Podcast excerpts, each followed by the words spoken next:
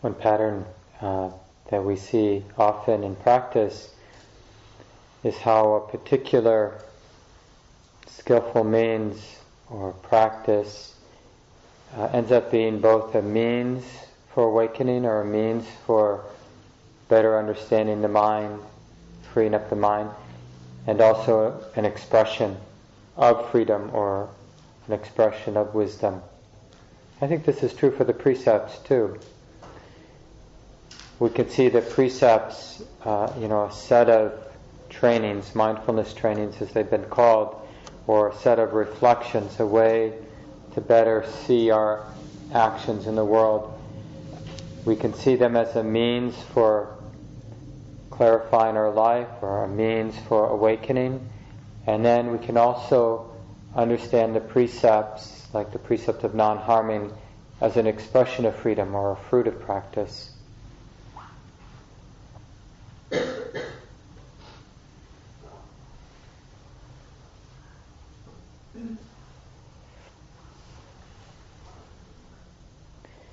So we've talked about uh, non-harming, this first precept, mostly the last couple days. I want to uh, talk about the others tonight, and tomorrow night talk about right speech. So tonight, that gives us the second precept, undertaking the training to refrain from taking what's not given. The third precept, undertaking the training to refrain from sexual misconduct. And the fifth precept, undertaking the training to refrain from intoxicating the mind. And instead of seeing these as some external standard, remember, you know, in a more practical way, they're uh, meant, they're just uh, ways of understanding our action, our thoughts, words, and actions, illuminating our thoughts, words, and actions. As Ajahn Amaro says in one of his writings, it's like road signs, you know, different, a, a particular form or practice that reminds us when there's a turn in the road or reminds us when we need to slow down or reminds us when we're entering an area where people tend to make a lot of mistakes and create a lot of problems for themselves and others. As opposed to just a particular standard you know, if we take it as a rule, just an external standard that we have to meet, I mean, a couple things happen. One is maybe we meet the standard, and then we use it to judge everybody we imagine doesn't meet the standard. You know, well, I'm a vegetarian. And then we can use it as a source of pride. One of the um, criticisms, I guess, of monastic life is that uh, the monks, the nuns that can live that life, um, and you know just the austerity that comes with that life, they tend to become proud of you know that degree of renunciation. It's endemic. It's just it's what happens. You know, just try sitting every day. Not only do you get the benefit of sitting every day, but it's a setup to become attached or to be prideful about sitting every day. It's so easy to be dismissive of people who don't sit every day or anything like that. I mean, one of the things that you see a lot at a place like Common Ground is this. I, I mentioned it, I'm not sure if it was on retreat or last week at the December practice group retreat, but this dividing line of people who do residential retreats. You know, the in crowd, people who have done residential retreats, and how all of a sudden you know, our relationship to people who haven't done residential retreats shifts, you know. Look up to those who have, look down to those who haven't. And there's like all these different ways. So whenever we create an external standard, whether it's around killing or around non, non-stealing or how we consume, the sort of choices and decisions, we tend to want to make a very clear, clearly black and white rule so that we can feel some personal achievement when we master it, when we make it over that hurdle, or, you know, feel appropriate to judge ourselves or judge others when they don't make it, don't master, don't meet that, that particular rule. So that's just a reminder, something I've said before, but to really see all of these teachings around the precepts as something fluid, uh, a way of reflecting, a way of helping reflect on our thoughts, our actions, our words, to better understand the consequences, where they're coming from, where they lead to, so we can better participate in the world of thinking and speaking and acting. That's all. That's really what it's about. It's a skillful means. And then we'll notice if we really take up the skillful means, we'll notice more times when, you know, just goodness, beauty, harmony flows in terms of our thoughts, our words, our actions. So we can experience that fruit.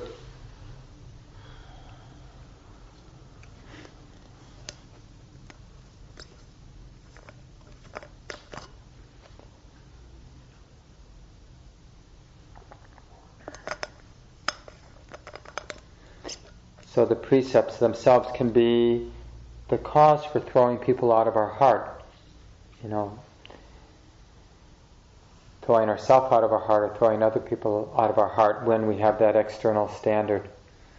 Another quality or point that um, we've talked about already, discussed together already, is just this this fact around the precepts that the more complicated our life becomes, the harder it is to train in this way, to take the precepts up as a training. It works best when our life is relatively simple. And this is commonsensical because probably everybody, everyone here, we've had periods of our lives when we've been overwhelmed by the details of life. And in those moments, at, at those times, it's been relatively easy to gossip, to consume in ways that have been harmful. I mean, just think about what we do when we're overwhelmed, like the way we eat, the kind of relationship we have to media, the kind of relationship we have to speech. How, exa- uh, for example, how sloppy we allow ourselves to be when we're overwhelmed. I don't have time to be reasonable, so I'm just going to lay it on the line, you know. you bother me. like subtlety and sensitivity. Just you know, we just don't have time to be sensitive. And it seems that seems like such a rational thing to think. That it's okay to be mean spirited because we're in a hurry and and this needs to be done.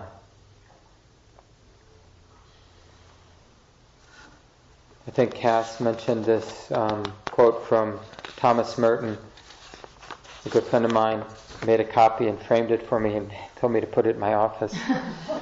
Some of you might have seen it there. Thomas Merton, a Catholic monk um, who got interested in Eastern spirituality shortly before he died in the late 60s, an untimely death. He was going to some kind of conference, I think, in Bangkok, and uh, was coming out of a shower, and somehow the water and the electric fan in his room, and he got electrocuted so I understand at least. Anyway, he wrote, To allow oneself to be carried away by a multitude of conflicting concerns, to surrender to too many demands, to commit to too many projects, to want to help everyone and everything, is itself to succumb to the violence of our times. Frenzy destroys our inner capacity for peace. It destroys the fruitfulness of our work because it kills the root of inner wisdom, which makes work fruitful. And I think in a Buddhist sense, we'd say, we we translate that or restate that as it destroys, it corrupts our intention when we're rushing, when we're doing too much, when our lives is, are overly complicated. We lose the wholesome intention, and our life becomes about getting things done instead of about doing something beautiful, doing something good, taking care of ourselves or another. And then the surface becomes an end in itself. Like getting this done becomes what's important, not trying to be helpful.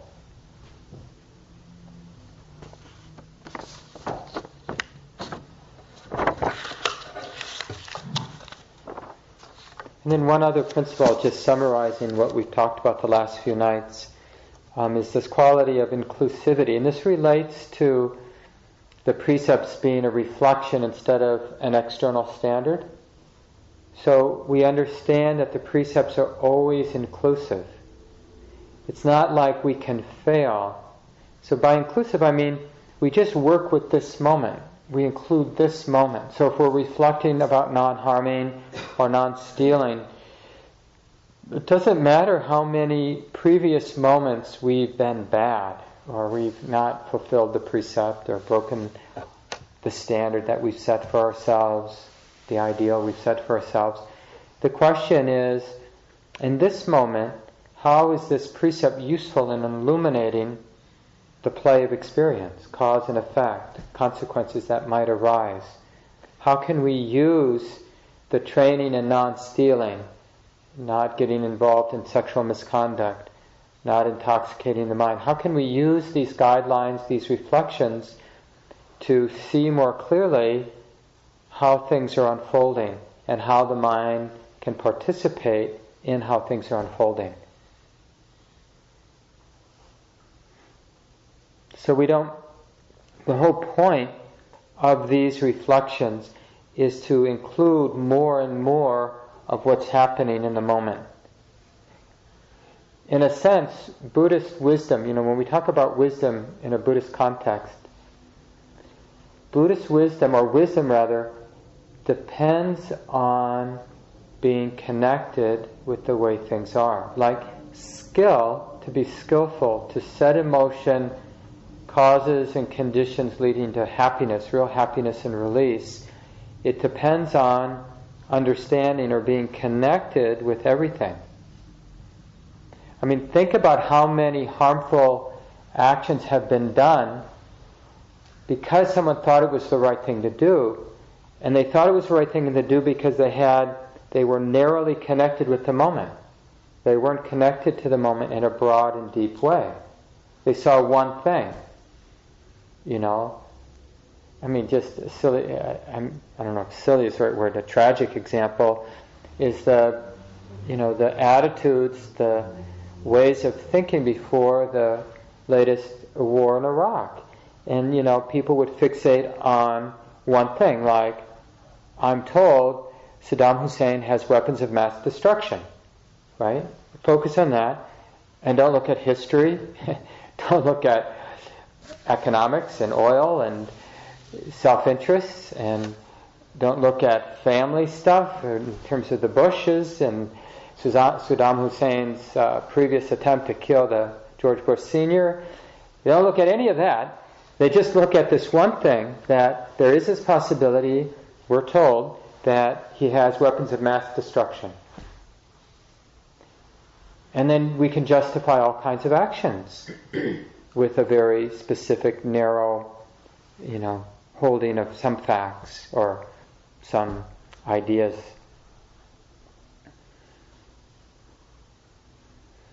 So the real problem, you know, in this work is this work generally and specifically working with the precepts is a kind of forgetfulness. That we forget that the moment the inform, literally the information, the data that's right here, it's all we have. Our wisdom, any skill we're going to have, it's completely dependent on being connected.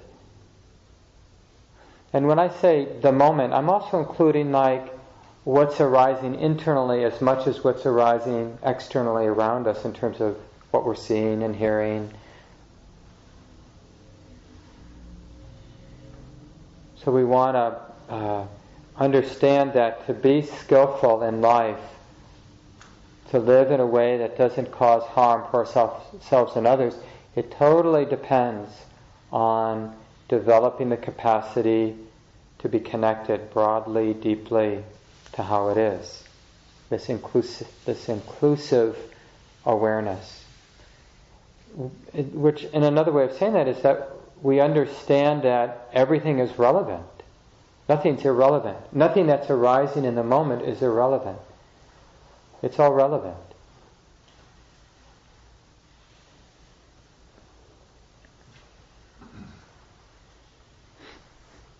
So let me just read uh, Thich Nhat Hanh's comments on those three precepts second, third, and fifth precept. So just to remind us, for those who are relatively new to the precepts, the first one is this training in non-harming or non-killing. The second is the training in non-stealing. And Thich Nhat Hanh's comment to that one is, aware of the suffering caused by exploitation, social injustice, stealing, and oppression, I vow to cultivate loving kindness and learn ways to work for the well-being of people, animals, plants, I vow to practice generosity by sharing my time, energy, and material resources with those who are in real need. I, I am determined not to steal and not to possess anything that should belong to others.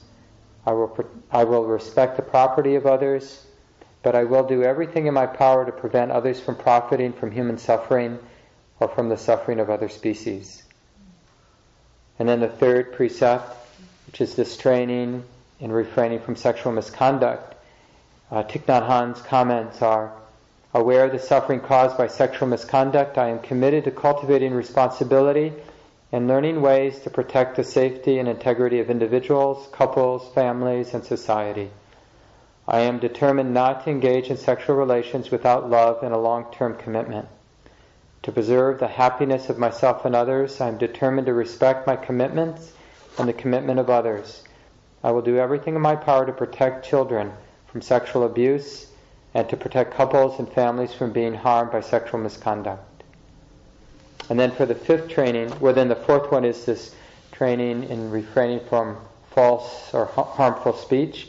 And then the fifth training is uh, this training in uh, refraining from intoxicating the mind. And Thich Nhat Hanh says he really makes a big, um, he opens this particular precept, which generally focuses on not intoxicating the mind, to just uh, reflection on consumption. So he says, aware of the suffering caused by unmindful consumption, I am committed to the cultivation of good health, both physical and mental, for myself, my family, and my society, by practicing mindful eating, drinking, and consuming. I will ingest only items that preserve peace, well-being, and joy in my body in my consciousness, and in the collective body and consciousness of my family and society. I am determined not to use alcohol and other intoxicants or to ingest foods or other items that contain toxins, such as certain TV programs, magazines, books, films, and conversations. I'm aware that to damage my body or my consciousness with these poisons is to betray my ancestors, my parents, my society, and future generations.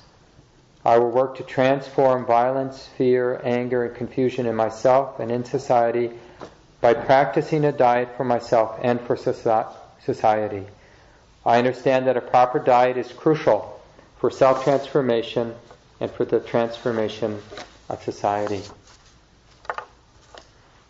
Thich Nhat Hanh has a, a, wonderful book, partly of his writings and then a number of other uh, Buddhist teachers and other teachers reflecting on these five precepts called For a Future to be Possible. I'm assuming it's still in print. I think we have a copy or maybe a couple copies in the library. So you can check that out when you get a chance. So I thought, as a more focused reflection, um, I'll say a little bit more and, and hopefully save a little time for discussion. Looking at the second, the third, the fifth precept, and thinking about them generally around this issue of consumption you know, as human beings, we can't avoid consuming. As I said last night, it's this world is characterized by life eating life. Life consumes. We're consuming all the time. And, and then so the understanding the precept of not stealing, not harming through sexual activity, not harming through intoxicating the mind, it really depends on understanding what consumption is all about, where it comes from, what's the consequences of consumption. And in, even in a deeper sense, it all has to do with how we understand the world. What is our relationship to the world of sense experiences? Because that's what we consume, or at least that's what we attempt to consume. We're attempting to consume sense experience. Even we can attempt to consume a Dharma talk. Someone's giving a Dharma talk, And we can, in a sense, try to feed on it, to get it. We want it, we want to own it. We want to own the information or own the inspiration or own whatever. You know, like the ego, in a sense, is attempting to feed on an experience. It can be true with reading, hearing, it can be true with seeing. You know, when we see something we like, you notice how we, we're trying to get something from it. It's not enough just to see it, but we really see it. I don't know if it's true for everybody, but I notice that when I see someone sexually attractive, I notice that impulse. You know, I, I try uh, not always to indulge in it, but that impulse, it's like not just looking, but the eyes, the whole experience of seeing, it's like as if the mind can consume something in the activity of looking. Of course, it's completely frustrating because there is no satisfaction in that kind of consuming. But this kind of consuming characterizes most of our consumption, not just, you know, lusting or something like that.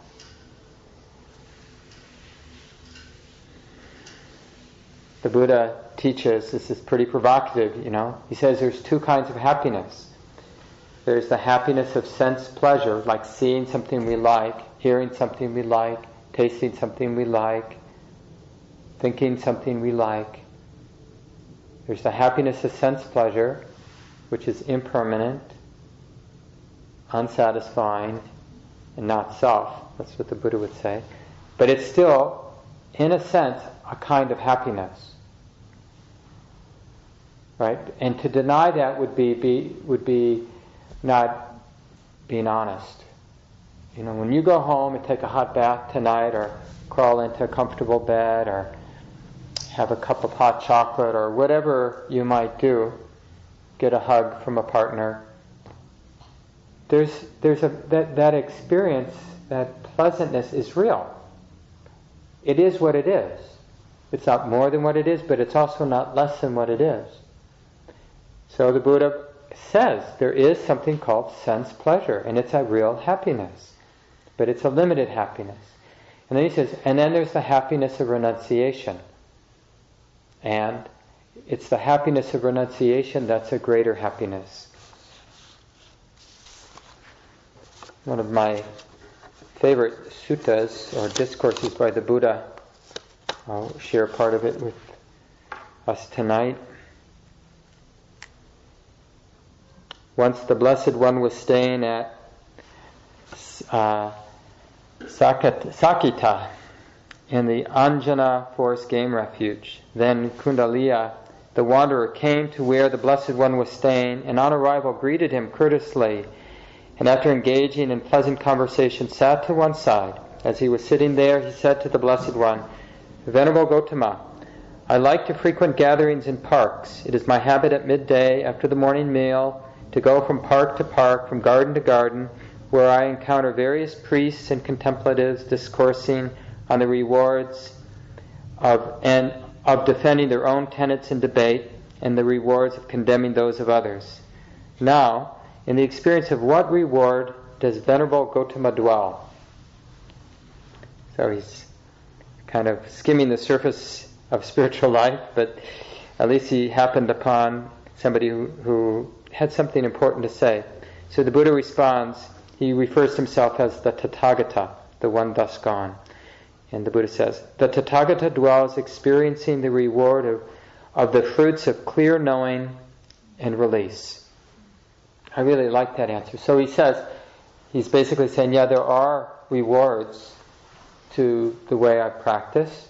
It's the reward of clear knowing and release, or the release that arises when the mind sees things as they are. And Kundaliya asks, you know, well, how did that come to be? And the Buddha says, the seven factors of awakening. And then Kundaliya says, and what are the qualities that lead to the culmination of the seven factors of awakening? So the seven factors of awakening is just describing, it's a list the Buddha used, a model the Buddha used to describe this beautiful balance of wholesome qualities energizing, wholesome qualities calming, tranquilizing, wholesome qualities. And when they're in balance, the mind can't help but see things as they are, can't help but have insight. So then, of course, Kundalini asks, well, how, does, how did these seven factors come to be? And the Buddha says, through training in the four foundations.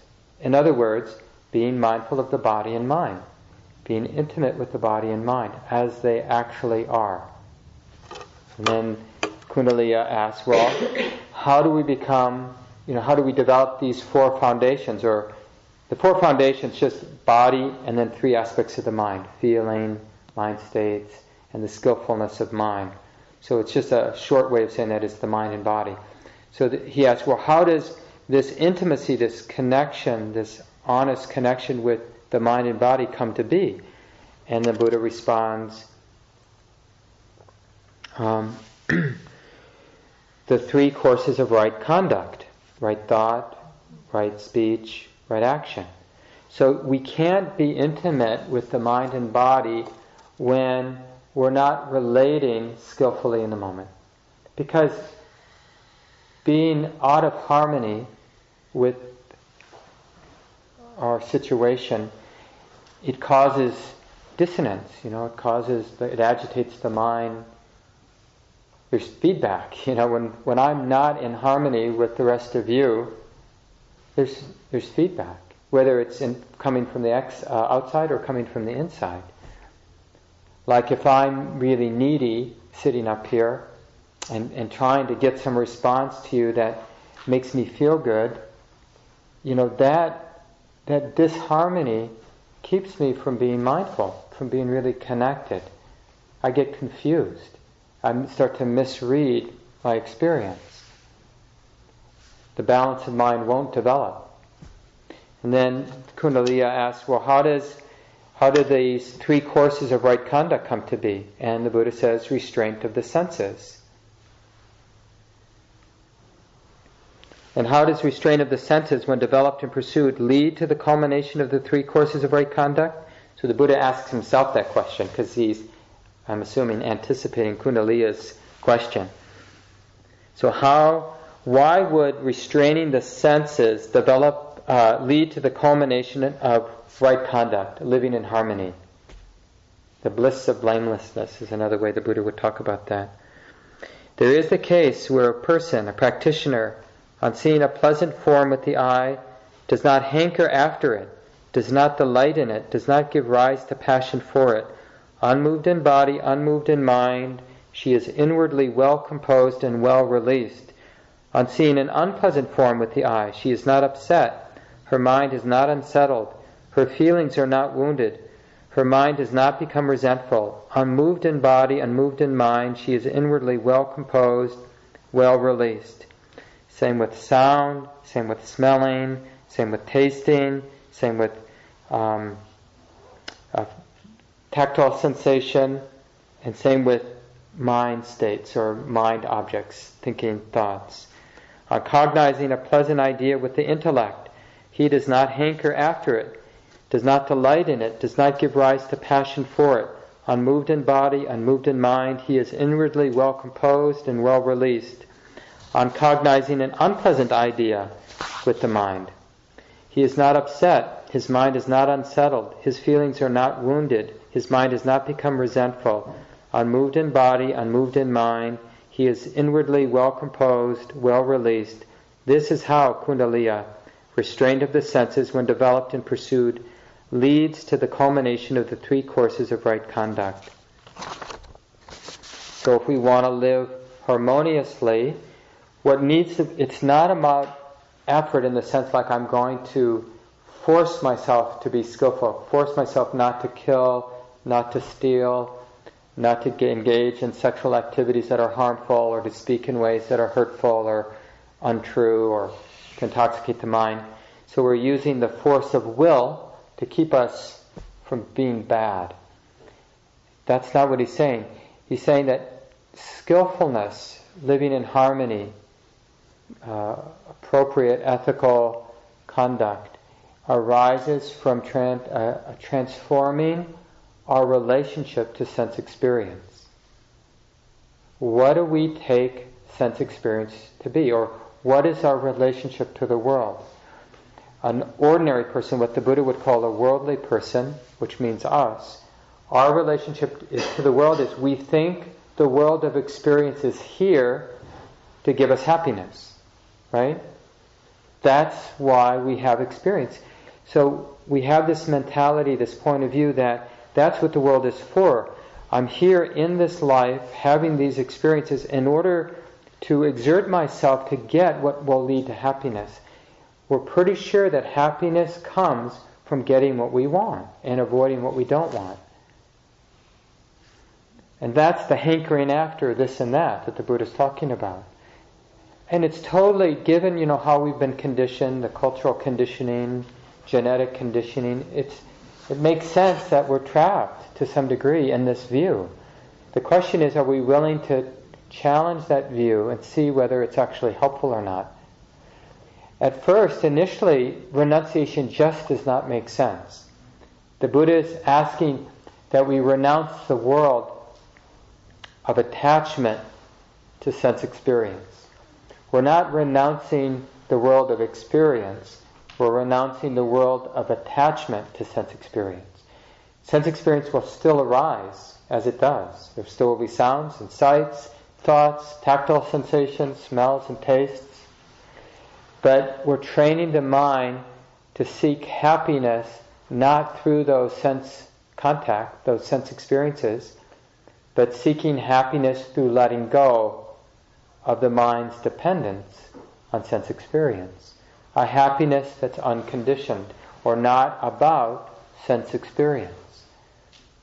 Because as long as our idea of happiness is tied to sense experience, we're always going to be in this fragile,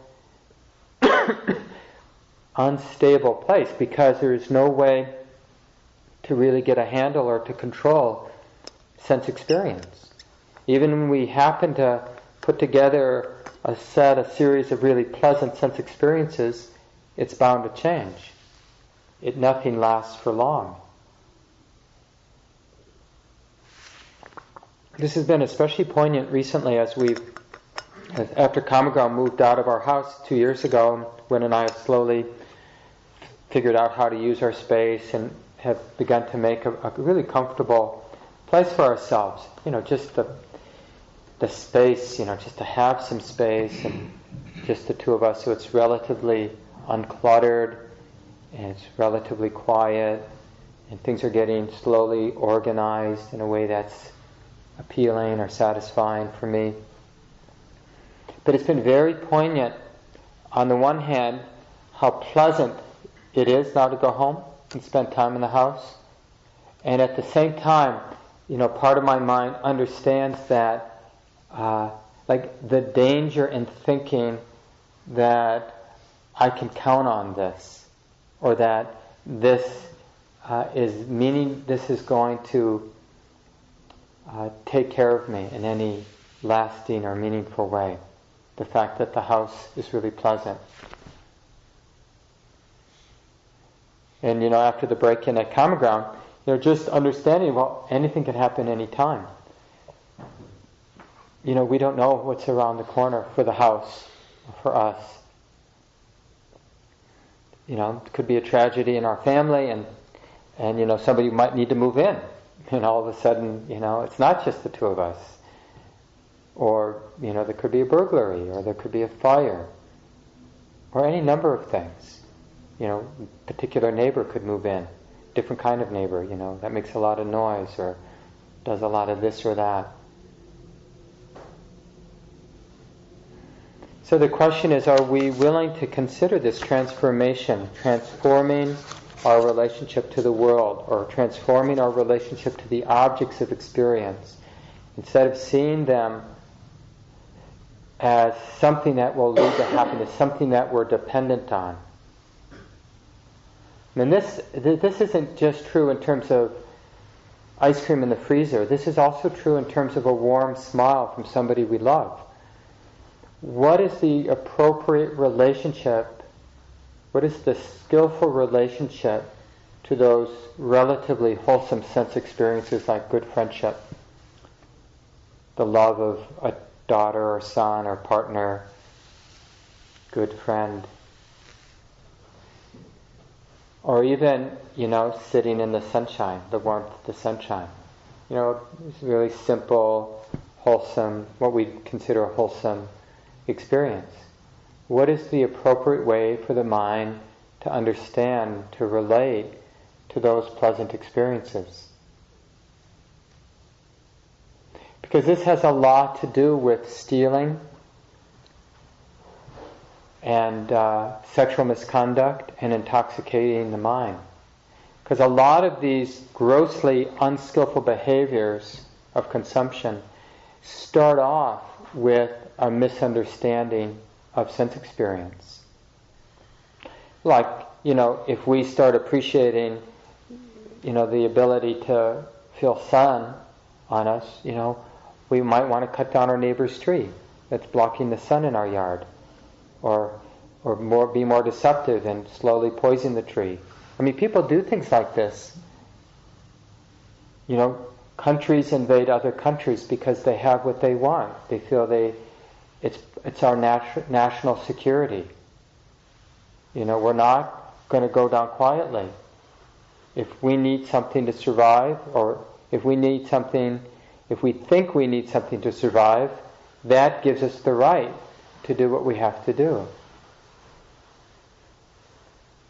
We feel justified not only doing anything we have to do to survive, but even from, in a, from a psychological point of view, we feel justified in doing anything we need to do to protect our, uh, our psychological sense of self, not just to protect our body. So, if somebody uh, in our circle of friends or acquaintances, if somebody, if we imagine that somebody in that circle has thoughts about us that threaten our sense of psychological stability, you know, well-being, then we throw them out of our heart. We throw them out of our circle because we can't have somebody threatening our sense of who I am. I'm a good person. Do you notice how that happens? Like if we if we think somebody, I see this all the time. I mean, these sometimes these are my really good friends, you know. And but if you think that they're judging you, judging me, if I think that they're judging me, or that they're seeing something in me that I don't want to see, I don't want to be reminded of, then we have to destroy them in some way in our mind. We have to put them down. We have to psychologically at least get rid of them. We have to eliminate the threat. So there are all kinds of ramifications for the mind's dependence on sense experiences. And this is the thing, because in our essence we're a scared animal trying to survive, and scared animals will, are willing to do anything to survive. That's just the way that it is. So then, as a human being, in our relationship to objects, we're willing to do anything to get what we need, to hold on to what we need or think we need, to get rid of what we consider a real threat. And that's why there's so much suffering, because this is this involves everybody now. Because we're social beings, we're interacting in all kinds of ways, com- competing for resources. There's just a lot of divisiveness and, and fear and suffering because of our relationship to objects of experience. So the question is, what's, what's the other way? I'll just share a few words from Ajahn Sumedho, and then one of the senior nuns in the um, Ajahn Chah Western lineage, Ajahn Sundara. But first, Ajahn Sumedho, in his little booklet, Now is the Knowing, which you can download. It's PDF on the internet. Thus, the goal for, for the Buddhist is not worldly happiness, because we realize that happiness is unsatisfying. He's talking about the happiness of sensual pleasures. We realize that sensual happiness is unsatisfying. The goal lies away from the sensual world. It is not a rejection of the sensual world, but understanding it so well that we no longer seek it as an end in itself. We no longer expect the sensory world to satisfy us. We no longer demand that sensory consciousness be anything other than an existing condition that we can skillfully use according to time and place. We no longer attach to it or demand that sense impingement always be pleasant or feel despair or sorrow when it's unpleasant. Nibbana isn't a state of blankness, a trance where you're totally wiped out. It's not a nothingness or annihilation. It's like a space. It's going into the space of your mind where you no longer attach, where you're no longer deluded by the appearance of things. You are no longer demanding anything from the sensory world. You are just recognizing it as it arises and passes away.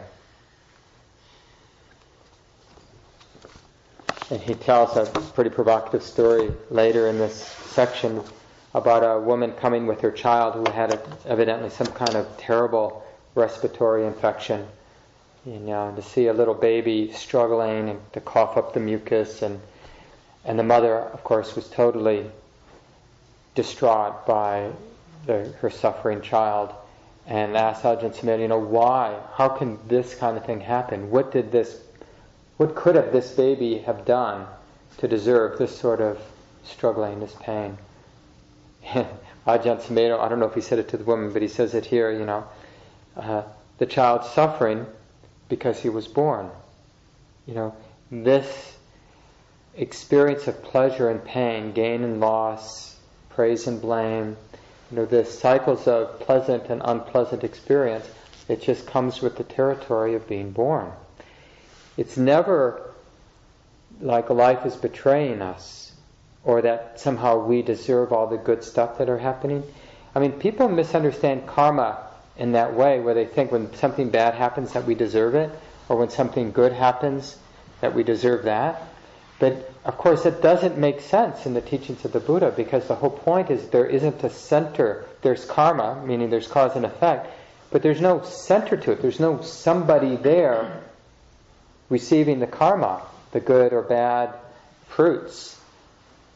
So it's a misunderstanding that somebody deserves it. It just means that when there when there is birth, you know, when the body and mind is here operating as a body and mind, then sometimes lawfully pleasant things unfold and lawfully unpleasant things unfold due to these innumerable causes and conditions.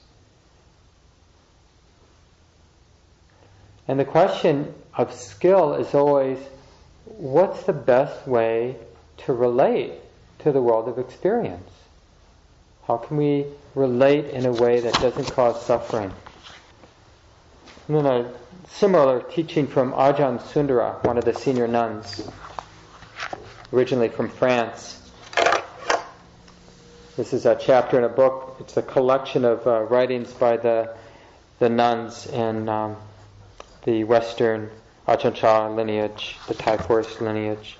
And her uh, article is called Freedom in Restraint. She says, When the Buddha taught the First Noble Truth, he said that taking refuge in human existence is an unsatisfactory experience. If one attaches to this mortal frame, one will suffer.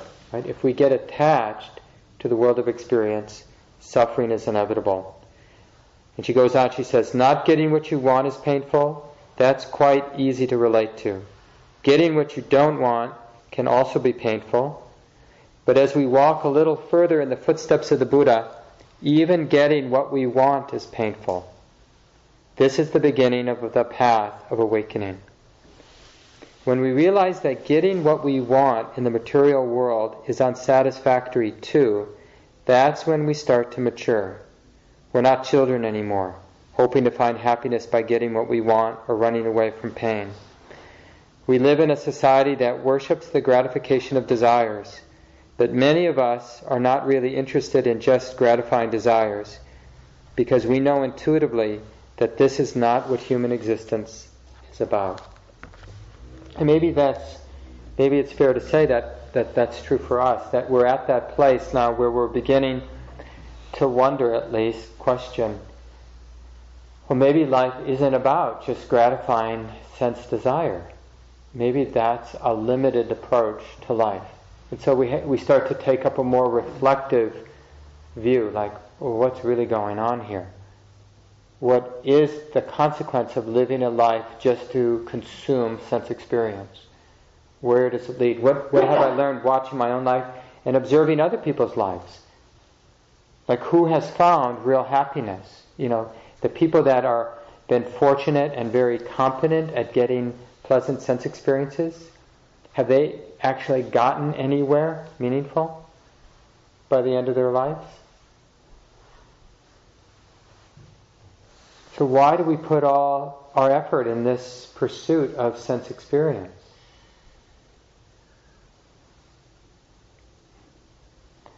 In a way, it's impossible to be skillful, you know, just in a basic ethical sense, without some understanding of the limitations of sense experience.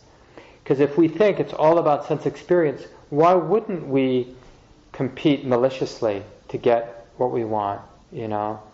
But in line, for example. You know, we see people operating that way in the business world and the world of traffic and in relationships, you know, just getting what they want, taking what they want.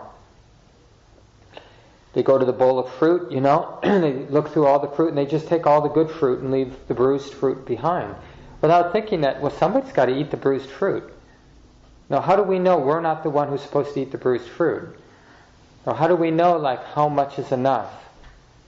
You know, when we eat this much, every time we eat something, that means somebody else isn't going to eat that. Like, how do we figure this all out? How much money should we have in our bank account?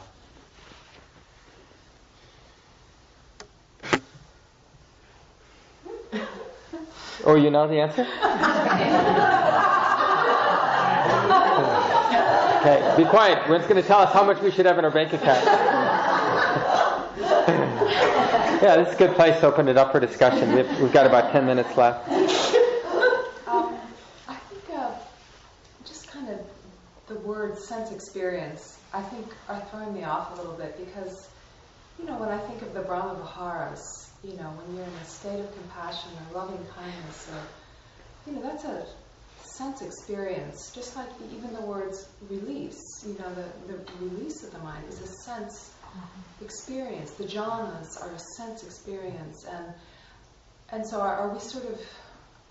I, I don't I don't really clearly understand how you're distinguishing kind of worldly and non-worldly and release and just just this word sensual is is a little problematic for me. Yeah. Well, I think it does, like you suggest, involve everything you've said. All of that is sense experience. Now, remember, it's not about rejecting sense experience, and it's also not saying that some sense experiences don't have more stability than other sense experiences. Like pursuing calm or pursuing states of universal kindness have more resonance, more stability than pursuing the happiness of eating a bowl of ice cream, which is so ephemeral. I mean, relatively speaking, is very ephemeral. But if we tap into a state of loving kindness, you know, that, that experience has some resonance for a while. It protects us for a while. But it, if, it's, if that state is arising due to certain causes and conditions, then it's a worldly experience still, right? Because it, that means it's fragile. It's still a condition of the mind as opposed to the mind itself. And so that's really the distinction. Are we taking, taking refuge in a, a condition of the mind? A sound is a condition of the mind, a mind state is a condition of the mind, a taste is a condition of the mind. Or are we taking refuge, you could say, in the mind itself or in the unconditioned? As long as we're taking refuge, or as long as there's a dependency on something that's conditioned, meaning it's not permanent, it's impermanent, then there's anxiety. So even beautiful states of mind, if they're impermanent, then even though we may not be aware of it consciously, on some level, there's tightness in the mind because we realize that this beautiful feeling of loving kindness is dependent on seeing the world a particular way. And my mind is capable of seeing it in another way, in which case hatred might arise. You know, like we'll be sitting in a beautiful meditation hall, having developed a beautiful state of loving kindness, and then somebody could pass gas or burp or just make a lot of noise, and we could become very angry you know, that of you know they're inconsiderate, uh, they're being inconsiderate. So, as beautiful as that is, it's fragile. It isn't something we can really take refuge in. Same with jhana or deep states of absorption. But it strikes me though that um, using our house, for instance, mm-hmm. like I find some, I find some nourishment from the calm and tranquility of our space. Yeah, me too. and it feels like it's okay to take that, to be open to that nourishment, not to be afraid of that, and to be open to it and receive it doesn't necessarily mean being attached to it. I, I don't think. Yeah, yeah, yeah, yeah. It's the attachment that's toxic. Not, in fact, not opening to it would be toxic, right? Mm-hmm. Because we're afraid of connecting with beauty. So the practice isn't to be afraid of beauty, and it isn't to be afraid of the unpleasant. It's to be intimate with everything. But we can't be intimate with everything and be dependent on it. So if the mind is dependent on the calm, you can't actually appreciate how beautiful it is. It's the same in relationship too. If we're really dependent on somebody loving us, we can't really show up and be there and meet them and connect with them.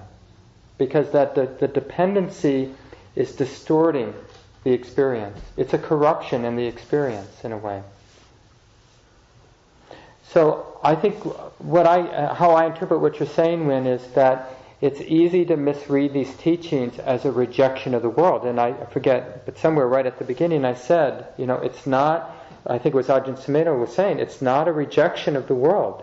That's a misunderstanding, that somehow thinking that the world is bad. The world is just what it is. There are beautiful conditions and there are ugly conditions. That's just, that's what makes up our world. And the thing is, as long as we can see something as being beautiful, we're in the world of ugly. You can't, you can't appreciate something as being beautiful without there being ugliness.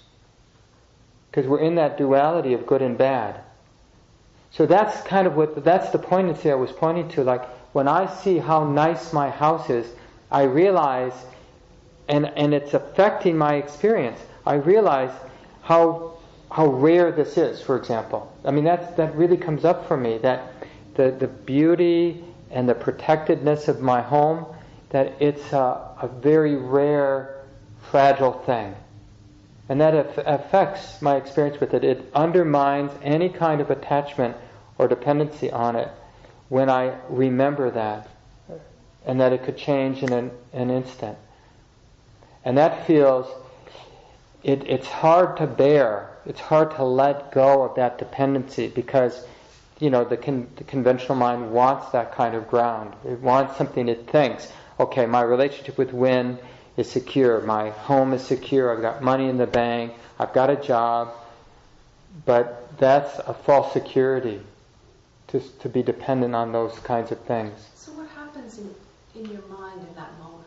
I mean, the mind gets interested in another refuge.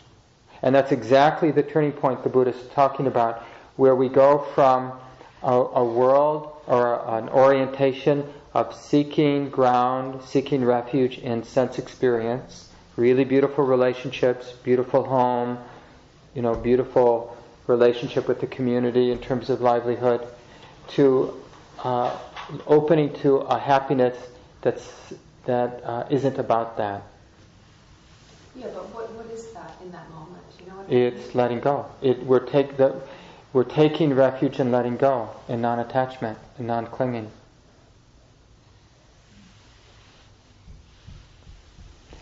And, yeah.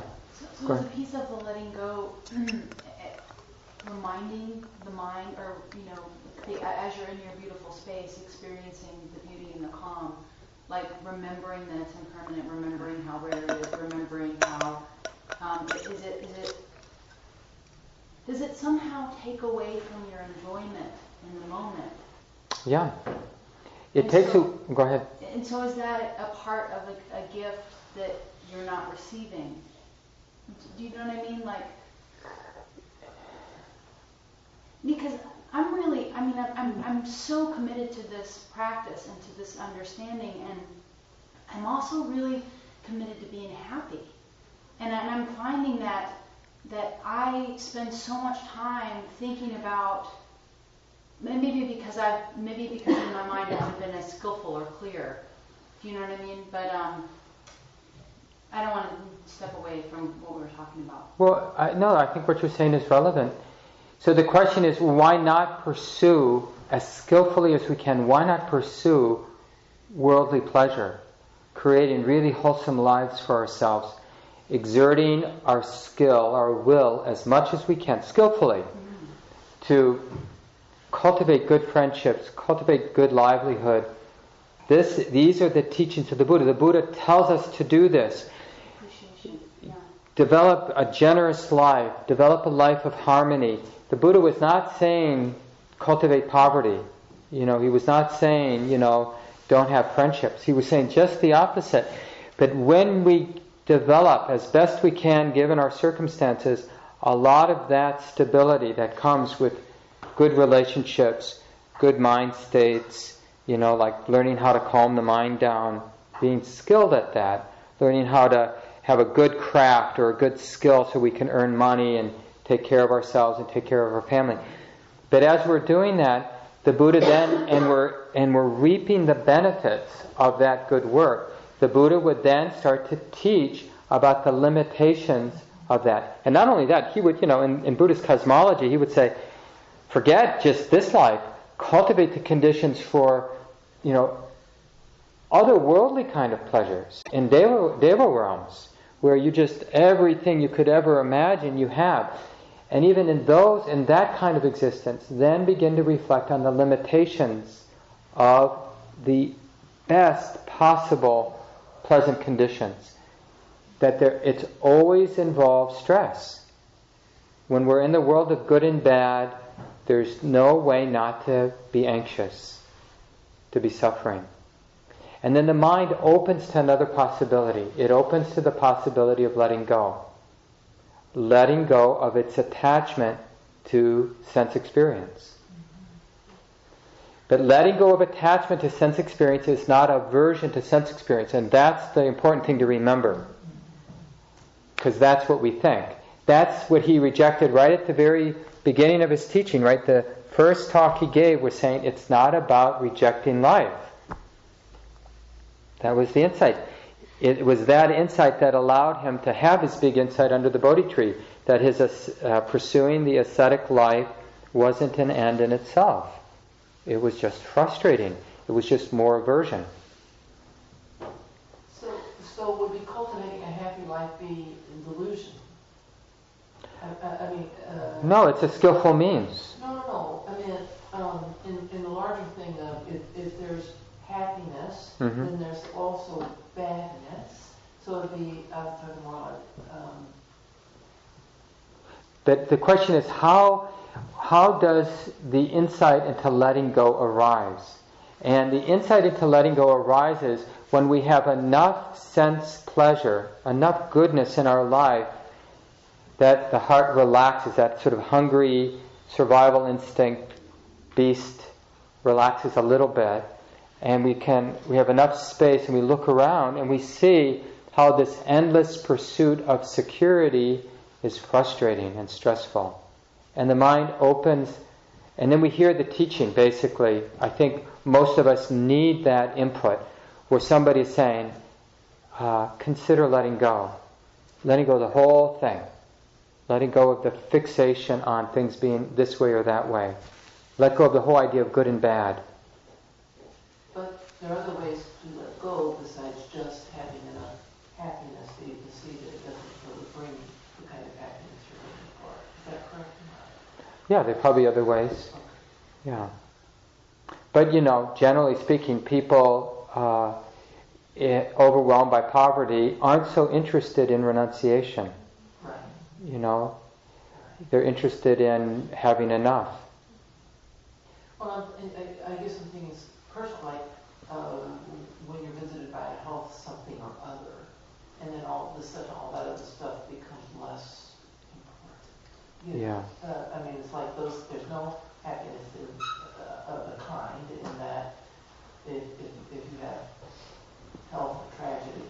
Yeah, absolutely. That's a big, uh, can be a very skillful teacher for us when we confront death, either because we're near somebody who's having a serious illness or dying, or we have our own serious illness, because it, it breaks the seduction that when we get the ducks in a row, a beautiful home, that somehow we're, th- we've, we've gotten someplace.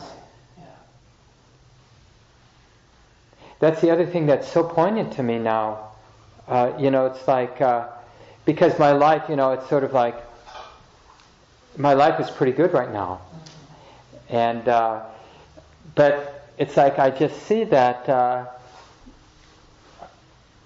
that it isn't anything to grasp.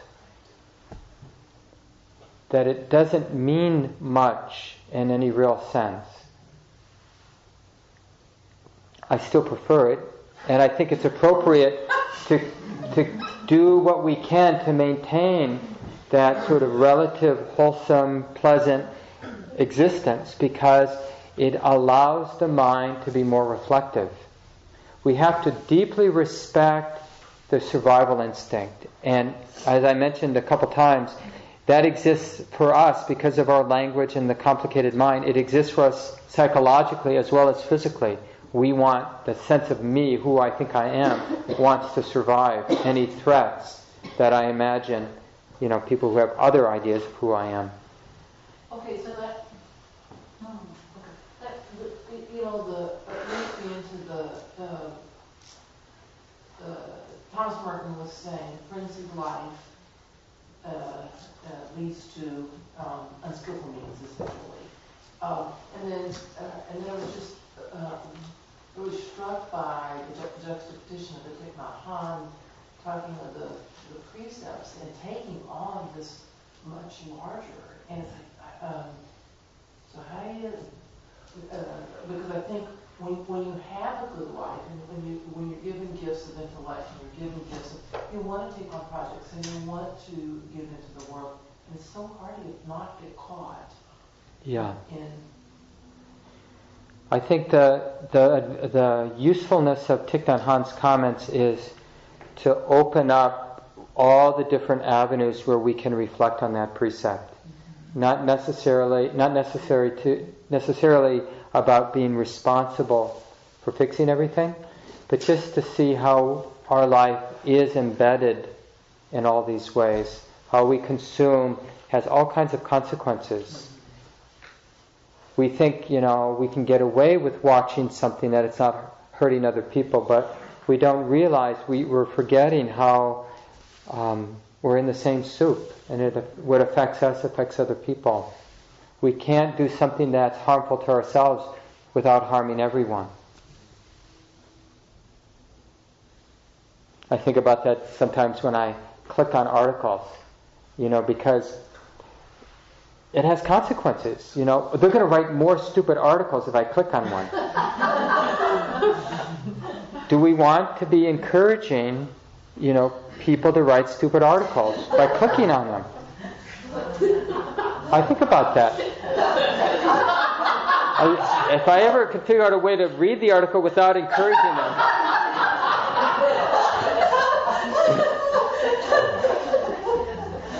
Somebody, some other people understand this dilemma. no one in here does. Uh, so we'll, we'll pick this up again tomorrow night, but it's time for walking practice. Just, just take a couple moments and let go of the words. Take a few breaths together.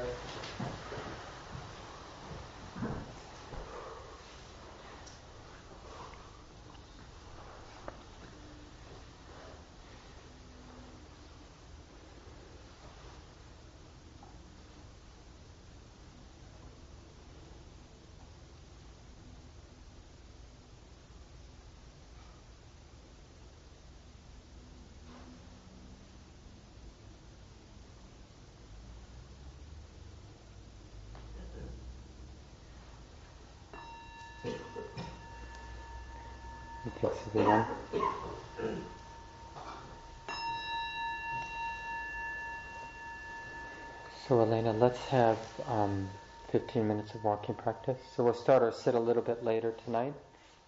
Same though, we'll do our chanting as we did last night.